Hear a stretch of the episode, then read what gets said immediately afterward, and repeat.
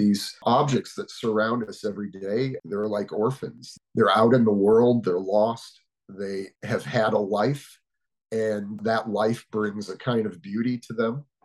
And for me, I tend to connect to objects very much. I'm not a hoarder or anything, but there are objects that I kind of obsess over, I fetishize. You know, there's objects that uh, I keep close to me in my life. So it made perfect sense in the studio to make that move. And then to try to make these objects, as we discussed before, give them lift, to give them some kind of life beyond their intended meanings. And when it works, it's quite beautiful for me. It's nothing like it. And there's nothing in painting that I've ever done that got me close to that spot before. So that's kind of what I'm talking about when I talk mm-hmm. about the process or the language. It really was process of elimination. I had to get rid of ways of working that were presenting other issues that I was obsessing over while ignoring the main one.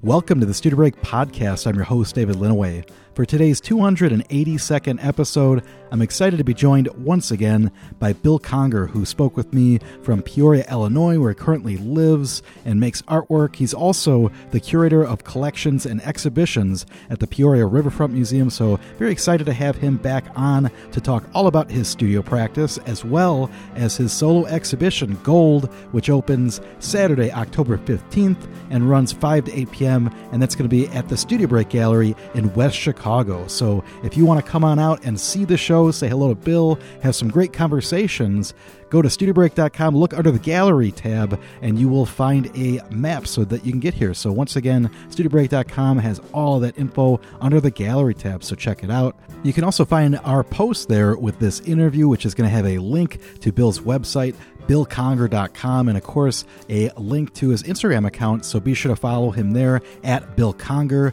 You can see there's also going to be some archived conversations that we have available, and that's much like everything else on the site. We've got a big archive of different artists. They come on, they talk all about their work, and we share images of their work as well as links to their websites. And of course, you can listen right there on studiobreak.com or just click those hyperlinks to follow and subscribe on Spotify or Apple Podcasts or wherever you get your podcasts. A great way to stay up to date is to follow us in social media. So be sure to like our Facebook page. You can find us on Twitter at Studio Break. And last but not least, we're also on Instagram. So be sure to follow us there. Say hello at studio underscore break. And with those announcements out of the way, let's dive right into this discussion with Bill Conger. Stay tuned.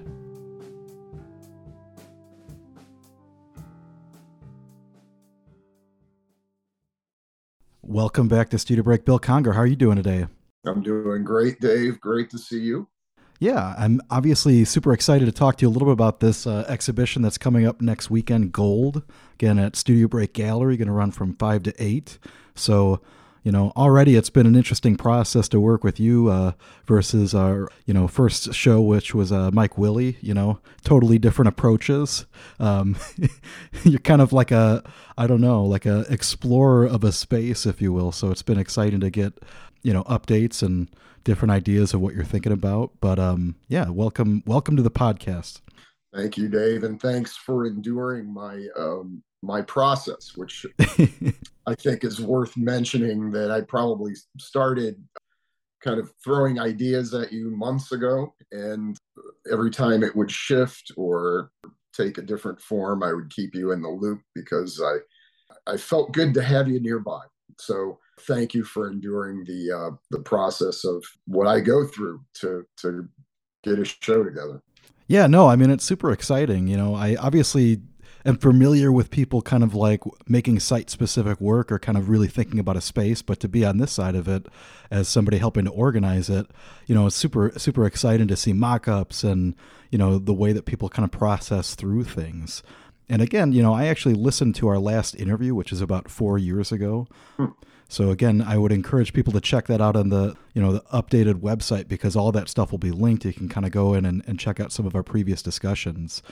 But it's interesting to kind of think about the way that you'll take kind of these ordinary materials and in in some weird way almost kind of repurpose them for I don't know, almost like this alternate dimension that you don't see, you know. So to kind of think about that for this show, was there something in particular that you were I don't know, kind of inspired by or kind of you know reacting to to think about this um, space? Because that's i mean again there's so many different objects you could use or well when you work with with found objects that is the question you know what gives one more power than another? And and that is a kind of quizzical thought that i give a lot of attention to. And all i can say is you know the idea is to give these somewhat meaningless forms lift and to kind of release them from their ordinariness, you know, to kind of give a new meaning to them and uh, have them take flight into dimensions that are more human or more connected to, to humans, put it that way. So, in this particular case, I was just making work and just letting the works come and as I was examining the works, one thing uh, kept coming up over and over, and that was their their color, which is kind of where this title of the exhibition comes from, gold. That is to say, there's nothing in the show that is actually gold, but uh, the gold is a, a type of uh, reasoning with the look of these things. So it's more about a presence or a color instead of uh, material. So that being said, I've never actually worked in that way. It's almost a more painterly way of mm-hmm. ordering an exhibition, thinking about color instead of, uh, for me, would typically be um, the nature of the form and or the content that I'm trying to inject into those forms. So this was a very different show for me, and and uh, so um, we'll see, but but I'm very excited about it. Yeah, and I think you know that's something that's interesting that you mentioned in, in some of your previous appearances. You know, you were trained as a painter. Obviously, you've been working as a curator and you know organizer of the arts. So for me, again, it's kind of interesting to think about the way that your your process might change or kind of shift depending on what it is that you're kind of doing. But especially something that sticks out to me from that last interview. You know, you kind of I don't think are afraid to kind of deal with um, emotions or trying to kind of create a feeling in terms of the work, which I think is really kind of interesting and, and satisfying because, again, we kind of get caught up in these news cycles and, you know, caught up in this every day. So for me, that's one of the things that's always appealing is that I know that I'm going to be surprised. I know that, you know, the, the show is likely going to be a little bit challenging and getting me to kind of reframe things. Mm-hmm. Is that something that's always kind of exciting for you as somebody that's going to, you know, hopefully be interacting with all these people that, you know, some of them might have seen your work before and some of them are going to be coming to it totally cold? Definitely. And it, it, uh, I forget often that many people come to my work without a history, without kind of a background to, to the, my process and, and the language of my work. So it must be challenging at times, I suppose. It has now come so natural to me. It's the only way I can think about the creative language. It's the only way I can do it. So when you've kind of been doing this for as long, and I'm kind of an old guy, so um, been doing this long enough, it, it becomes so part of your nature that you know it's not that I don't care about the viewer at all. It's not true uh, I am excited for the viewer to experience what I'm trying to give them. But uh, certainly the viewing experience is secondary for me. It's really about kind of an unveiling and uncovering something about myself, I think, ultimately. So I, I kind of want to make sure that that I am happy first. And then if I'm happy, my my instinct is to trust that other people will connect as well. Yeah, and you know, to kind of think about this in terms of process, I know last time we talked a little bit about literature and poetry and kind of other influences and I think hopefully part of my my goal is to ask some more succinct questions and kind of really peel back the layers, but you know, is that something in terms of where you might be reading a series of, of works or things like that that kind of put you in a frame of mind? Because i would imagine that it's not something literally where you're like oh wow this is a great line. It makes me visualize something. Like it's more like a like a feeling that or like a place that it puts you in? Yeah, I think yes to all of those things. And to be a little more clear from my perspective, I would say that that this idea of discovering passages of literature or voices of uh, great writers, great poets, was probably more impacting maybe 10 years ago for me. Mm-hmm. What seems to have happened is I now uh, obsess over the same writers. So I kind of have my favorites and I don't really leave them very far. I'm really so indebted to what they've achieved in terms of literature that I use them as a kind of barometer for my studio process in some way, that there is some kind of connection to the way they move through their work and and, and a hope that I can somehow attain something like that. And it, it's less now it is less about kind of repackaging feelings or or emotions that that maybe stir me in reading things. It's really not about that anymore. I think i'm maybe a little more confident with with my process and and the work. And and i would say that the work doesn't come very quickly anymore. I'm in the studio six days a week but often that is pushing things around and maneuvering things and hoping for the best. And uh, it it is not an everyday occurrence that a work emerges for sure. It's kind of a slow process, not unlike writing in a mm-hmm. strange mm-hmm. way. Well, and, and last time you talked a lot about too, just looking, you know, being with the right. work and, and kind of looking. Is that something where you might sit with something for a couple of weeks and then just flip the orientation of something, flip the placement of something, and then just let it sit and stew for a couple more weeks?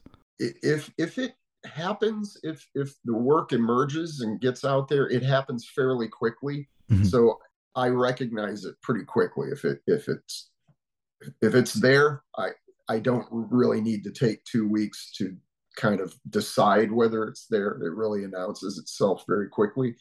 But then the the fun part is just being with it.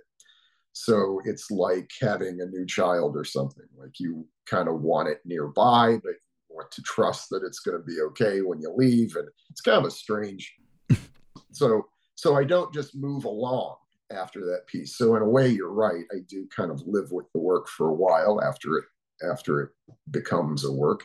And this maneuvering that you're mentioning is very real. It's really about kind of uh, an intuition about a, a, a material or a form or an object. There's like something about it that is for lack of a better term, is magical. There's something that's um, there. And then the idea is figuring out what that is and how to maximize that and how to make it become a form that is uh, way beyond what is supposed to be, uh, its original state. And and I'm especially interested in thinking about that from like an editing process. Like I think you mentioned last time you kind of uh you know said you were kind of you could you could write academically essentially, but that it's not something that you're necessarily strong right. at, you know, but I'm just curious too if I mean like is that something that ever occurs in terms of like writing things down or is that something that kind of happens because I know again, you know, in the editing process you're you're digitally kind of like throwing things together, kind of getting a vision for this. So I mean, mm-hmm. um, I'm sorry, I'm always curious about that because I feel like you know, there, certainly if you're somebody that works from life or something like that, you're probably in a sketchbook all the time writing stuff down and drawing, as opposed to like somebody that might be doing something a little bit differently. I guess it's a great question. I've never been asked that, and what the reality is, I am a, an absolute terrible note taker. and I do not have patience for writing very much. So there's actually very little in terms of sketch that ever happens. And that's been the case for me pretty much my whole career. I really just have never really, I, I'm not a journalist. I don't write down thoughts. When I was kind of seriously invested in the literary quality of my titles, I would write those. So mm-hmm. uh, I would just literally put them in my notes in my phone and they would hit me driving or you know at the store or at work. So i would have lists and lists and lists of, of these potential titles. Most of them were complete garbage but you have to um, very much like the studio process you have to amass these things in order to get rid of them. And uh, so that still happens uh, when i'm invested in titles there's writing involved there but it's funny for a frustrated writer which i call myself frustrated sculptor painter and poet kind of combined i do very very little writing which is probably why i never became a a writer. sure. Just, it's a love affair I have with the with the art, but um, I just don't do it very well. It strikes me too that we're both stand-up comedy fans, and I think that's almost like an approach that some stand-up comedians might take in terms of just having like bullet points, things that they're kind of talking about, thinking about, kind of getting obsessed, kind of yeah. you know living in that world, and then kind of you know making something from that. So oddly enough, I I think about it almost very similarly, maybe to the way that you might have just an idea or a word and then it's like go time in the studio to, to work it out and to, to figure it out yeah in, in a way uh, i see that connection. There's a performative quality to i think all art. I, even, I think painting drawing there's certainly a performance involved there. For me particularly i think that is a major quality of the way i work is performative in, in a strange way. This kind of lurking back and forth, moving, maneuvering. An object looks very different two or three inches higher or lower than it's that kind of positioning and, and targeting that I'm trying to really nail down. So there's a lot of pacing and moving and adjusting, and it's probably quite comical to watch me uh, in my process now as I describe it that way.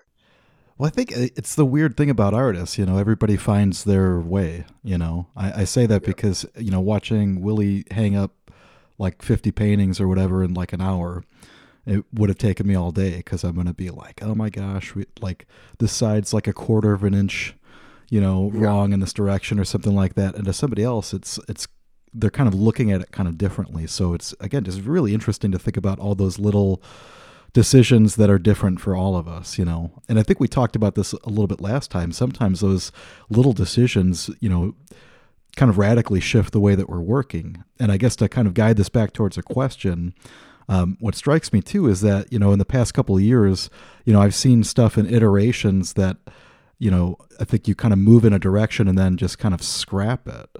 You know, again, I, I remember seeing some larger works on canvas, for example, Mm-hmm. So, I mean, I know that you're able to kind of jump around a little bit, but I would imagine that, you know, relative to that performative side of it, it makes it so that you are really committed to whatever it is that you're choosing. Like I've I've tried that. Like you're not going to just kind of rest on this idea and then never kind of see it fulfilled. You're going to figure it out, try it out, and if it's not working, move away from it, I guess, and, and find something else that is true. I, I think that uh, this kind of circular motion is always revolving around probably the way I truly work. There are pieces that I do when I'm not making work, we'll put it that way. Mm-hmm. Collage uh, works that I did for years that were terribly debilitating to my sight, which is why you see me with glasses uh, a lot.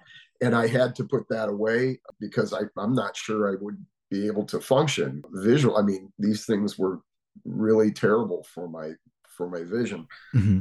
however i love them uh, i love making them. They and i used to call them the work that i made when i wasn't making work. Quite frankly they were um, primarily formal. There was really no conceptual underpinnings to those at all and uh, for me that's just not very fun mm-hmm. quite frankly so um, and the canvas works that you referred to, that was a series that I did for about a year following my heart attack, which was near fatal. And uh, that was two years ago on October 2nd. So I just celebrated my second birthday, my second, my second, second birthday. That was cathartic and, and uh, essentially a kind of therapy and I knew that this was a reverberation from a major life event. Mm-hmm. And I'm not afraid to use art that way. That's absolutely right. Um, however, when I'm involved in those types of series, I usually know that it is not the center of what I do. Of course, I wanted to bring that up at some point, right? Um, you know, as I was mm-hmm. kind of sharing with you, uh, whitewater rafting, while uh, might seem a little dangerous, um, you know, having a nearly passed away is probably a, a, quite different scenario. I would imagine, you know, like relative to that, like it sounds like, anyways, it kind of gives you a little bit of like a new eyes, I guess. I don't know, or or maybe just a new appreciation. How how has that kind of changed things? Because I again, I don't get the impression that you've ever kind of like, I don't know, sat around not wanting to kind of just get after it and make stuff, you know. Mm-hmm. But I would imagine there's a new new lease on life. You know, happy yeah, second I'll happy second birthday, that. by the way. So thank you. Thank you. Um, I will talk about that a little bit. It really was less about like, oh my gosh, I'm gonna get out there and do it because as you say i think i've always done that. Mm-hmm. uh, i've never lived without making work so it wasn't really like that.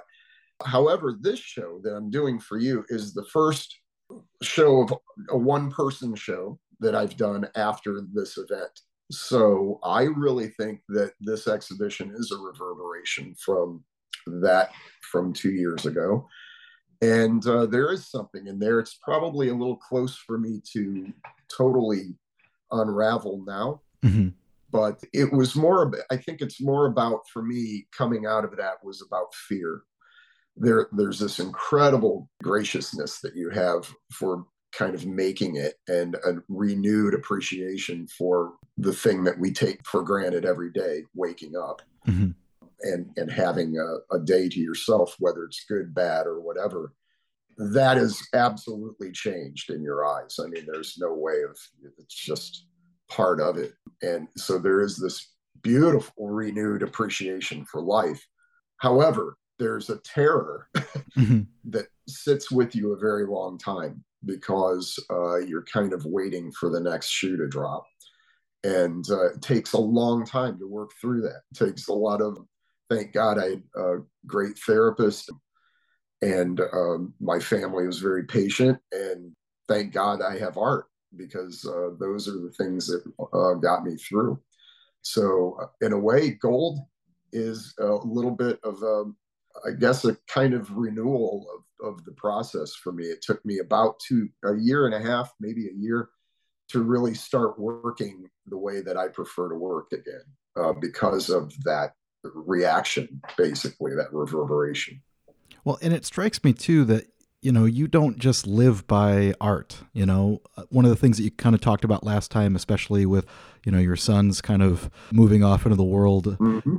it's yeah. kind of cool to think about also you know all these other aspects of your life that kind of lead to that you know full full i guess making capacity. I am lacking good words for it but i feel like again kind of being in balance with all those things is absolutely important. I would imagine that's also something that's really helped uh, in the past couple of years to see everybody moving on and succeeding and yeah yeah and their uh, loss is involved in that as well. Um, when your children move out that is a that is a loss. It's definitely impacting in that in that way but it's the best loss that you could ask for. In my case, I have a, a 25 and a 23 year old, uh, both sons who are uh, one is a teacher, teaches history, pursuing his dream, and got hired right out of school. My youngest boy is a DePaul graduate student who also just got hired in his field. And I couldn't be more proud. It's it's growth at the same time. It's loss and it's this incredible expansion of life as well. So it's it's all good, but the way I kind of engage with with the process of making art is through emotion. You know, it's really about accessing very human feelings um, through objects. So it's kind of like be careful what you wish for, right? Um, when you're when you're pursuing and examining sadness to some degree, be careful because you'll get it. you know, so if you're if you're thinking about life hard enough, it, it's there. Sadness is always kind of there, and loss is always there, which is uh, strangely enough the way that that I have kind of created the process that I work in is kind of being connected to that very real part of being human. Well, it's it's interesting too because it makes me think about some things that you've talked about, which is you know your your work is not really autobiographical, but I feel like just because of the nature of that, or you can't help but kind of pull from these experiences or mm. let them kind of change you or shift you. Yeah, I think so. Uh, all of those things are uh, essentially beautiful things. So they have definitely fueled. Um, I've had a lot of changes in a, in a couple. We all have. Um, mm-hmm you know the shutdown the pandemic our worlds have been kind of uh, it's like the desks have all been cleared right? Mm-hmm. and there is a, a, type of starting over that we all uh, are in, engaged in i think. And i think for me that is almost the best kind of scenario for making work because of this uncertainty and the tension and the pressures and the stress all feeds into the process for me. And uh, that is a part of being alive. And that's what I try to kind of tap into to um, create something for through the work for the viewer it's it's interesting, you know, especially talking to people about your work and the show coming up to kind of try to encapsulate uh, what to expect, you know. Mm. Um, and I don't, I think you'll probably feel uncomfortable with this, but I'm kind of like, for lacking a better term, I've been telling people it's like almost like a Kubrick thing or something. Um, And I just mean in that sense, in that it's something that always invites a second look. You know, it always invites recontextualizing things. And as you know, we've talked and kind of grown closer over the years. You know, we kind of just share images sometimes that are just oddly enough mirrored. Um, right. But I know that we've also kind of come back to certain conversations or re-examining of things, and I think again that's something that I am absolutely looking forward to thinking about relative to the show. You know, because I think there's that initial glance and then you kind of keep coming back because there's this kind of mystery about it or you know some kind of way of looking at it that you kind of imbue in your work that is always really exciting to me. So i don't know. Again i don't know if kubrick is a is a good uh, person to think about well relative to that but filmmakers in general i think is that's a wonderful way of thinking about kind of the way i work because in auteurism the idea is that the work is always about the filmmaker. It's always about the director, mm-hmm. always. Uh, so with Kubrick or something, every film revolves around something that we could discuss. I won't throw anything out there because we might derail our conversation. Mm-hmm. I think that's true with me that uh, all of my shows are about the same thing. I think every exhibition I do is about the same thing. It's really a how do I get there? You know, how does the work try to get there this time? And for me, that's uh, uh, I, I couldn't have hoped for more, quite frankly, as a young artist trying to figure this game out, figure out how to make art. What what does this mean for a lifetime of making things? This is exactly what I always hoped for was to have a kind of connection to a language that that I've shaped over a long period of time that is me. And um, so it's a privilege to be able to um, to work like that and and to produce exhibitions that quite frankly are so self-indulgent. I mean, that is uh, probably a, a, sad thing to say but it's a true thing to say. I think there's a connection there for sure with with uh, filmmaking yeah, well, again, it just to me, it's like pulling it from a different dimension or something. I don't know, like, uh-huh. or just kind of crossing over to a different experience. And I say that because, like, you know, for somebody like myself that is very much interested in form and formal qualities, you know, I I stop all the time to kind of take in something like that, you know, and it, it's you know, it could be something like essentially having just tons and tons of crap weather you know, like I had experienced recently where it's just raining endlessly while I'm camping in 40 degrees and then it clears up and then there's a rainbow that pops in and you're kind of like, hmm. huh. You know, now granted, maybe that's a little bit literal, you know, as opposed to kind of seeing some, you know, sculptural form or something that becomes sculpture that might have been a radiator or something at some point. Right. But, but again, I just like that idea of, you know, creating this new language or this new visual language that you've kind of used that expression quite a bit. So um, yeah. it's something that stands out for sure. Again, I, the word that comes to mind is just a real privilege to be able to access objects in that way. And perhaps for whoever's listening, it might make sense to discuss a little bit about what that work is. I'm sure a lot of people have no idea what I'm talking about when I when I mention this language, but I as we've talked about in the past, I primarily a painter. I was trained as a painter. I love painting and I love painters. I've curated a lot of painting through the years. There's no reason for me to have abandoned painting other than I really felt that I could not contribute to the language of painting in a meaningful way, in the way that I was I was hoping to do. And uh, so, about 15, maybe 20 years, I think it's been about 20 years ago, made my last quote unquote series of paintings as as my kind of primary mode of working. And at that point, it seemed very natural to move to the object because the these objects that surround us every day are they're like orphans. They're out in the world, they're lost, they have had a life, and that life brings a kind of beauty to them. And for me, uh, I think I just I tend to connect to objects very much. I'm not a hoarder or anything, but there are objects that I kind of obsess over. I fetishize. You know, there's objects that uh, I keep close to me in my life. So it made perfect sense um, in the studio to make that move. Mm-hmm. And then to try to make these objects, as we discussed before, give them lift, to give them some kind of life beyond their intended meanings.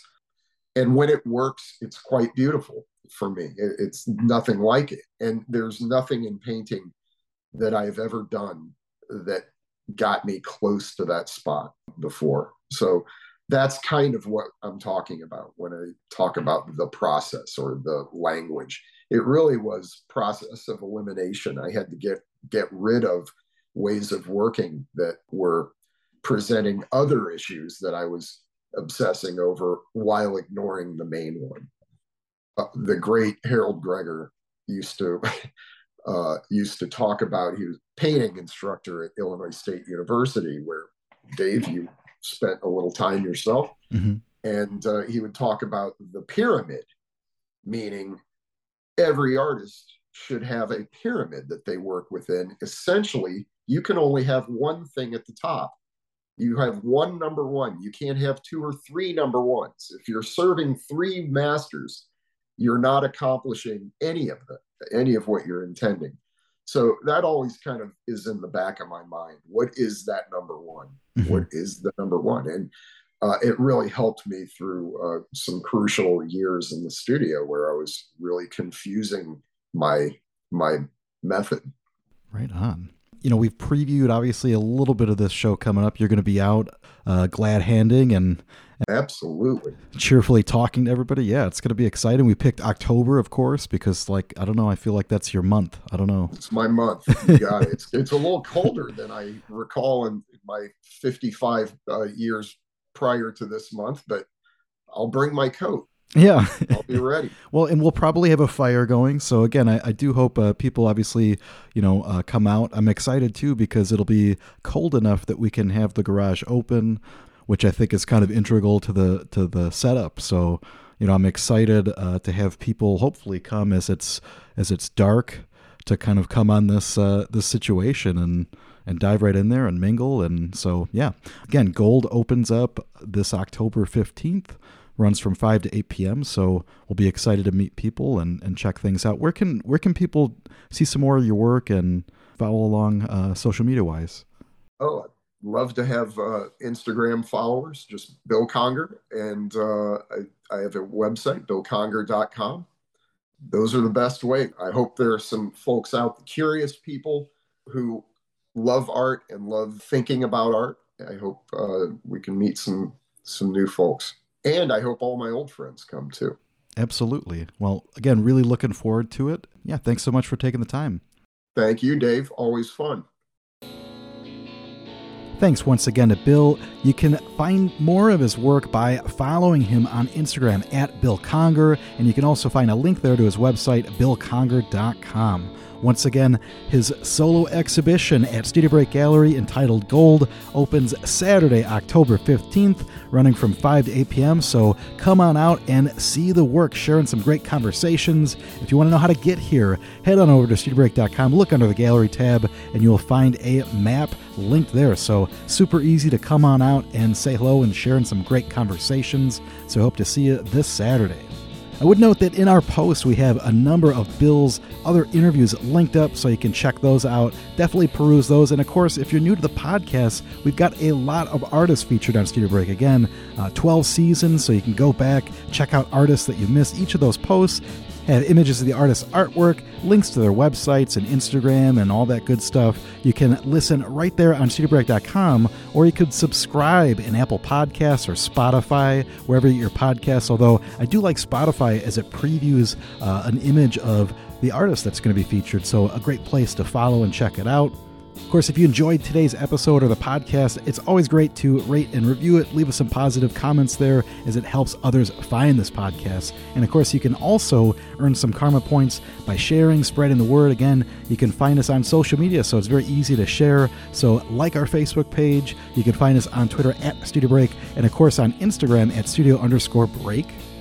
Music for today's episode is by Golden Shadow, which features myself, Ben Cohan, and Brett Beery. You can check out our EP that came out last April entitled Lawn Dreams at goldenshadowband.bandcamp.com. You can also follow us on our Instagram account at Golden Shadow Band. If you'd like to see some of Ben's paintings, be sure to give him a follow at M Ben Cohan Studio on Instagram. Brett Beery is a producer extraordinaire. You can find him on Instagram as well at Brett Beery. And of course, you can find a link there to all of the albums and stuff that he's recorded on Bandcamp as well. So check that out. If you'd like to see some of my paintings, well, if you went to Studio Break, you likely know that my website is right there as well. You can check out some of the paintings that I do and some of the work that I've done. So again, take a deep dive in there. And of course, you can find me on Facebook, Instagram, Twitter at David Linneweh. Always great hearing from folks. And of course, if you like today's episode, shoot us a, a comment on Instagram. Once again, that's at studio underscore break. All right, we just wrapped another episode of Studio Break. Hope that you enjoyed having Bill's thoughts fill your studio once again. Hope your studio is really productive, that you're staying healthy out there. And of course, thanks for listening. Always really appreciate it. We'll talk to you real soon.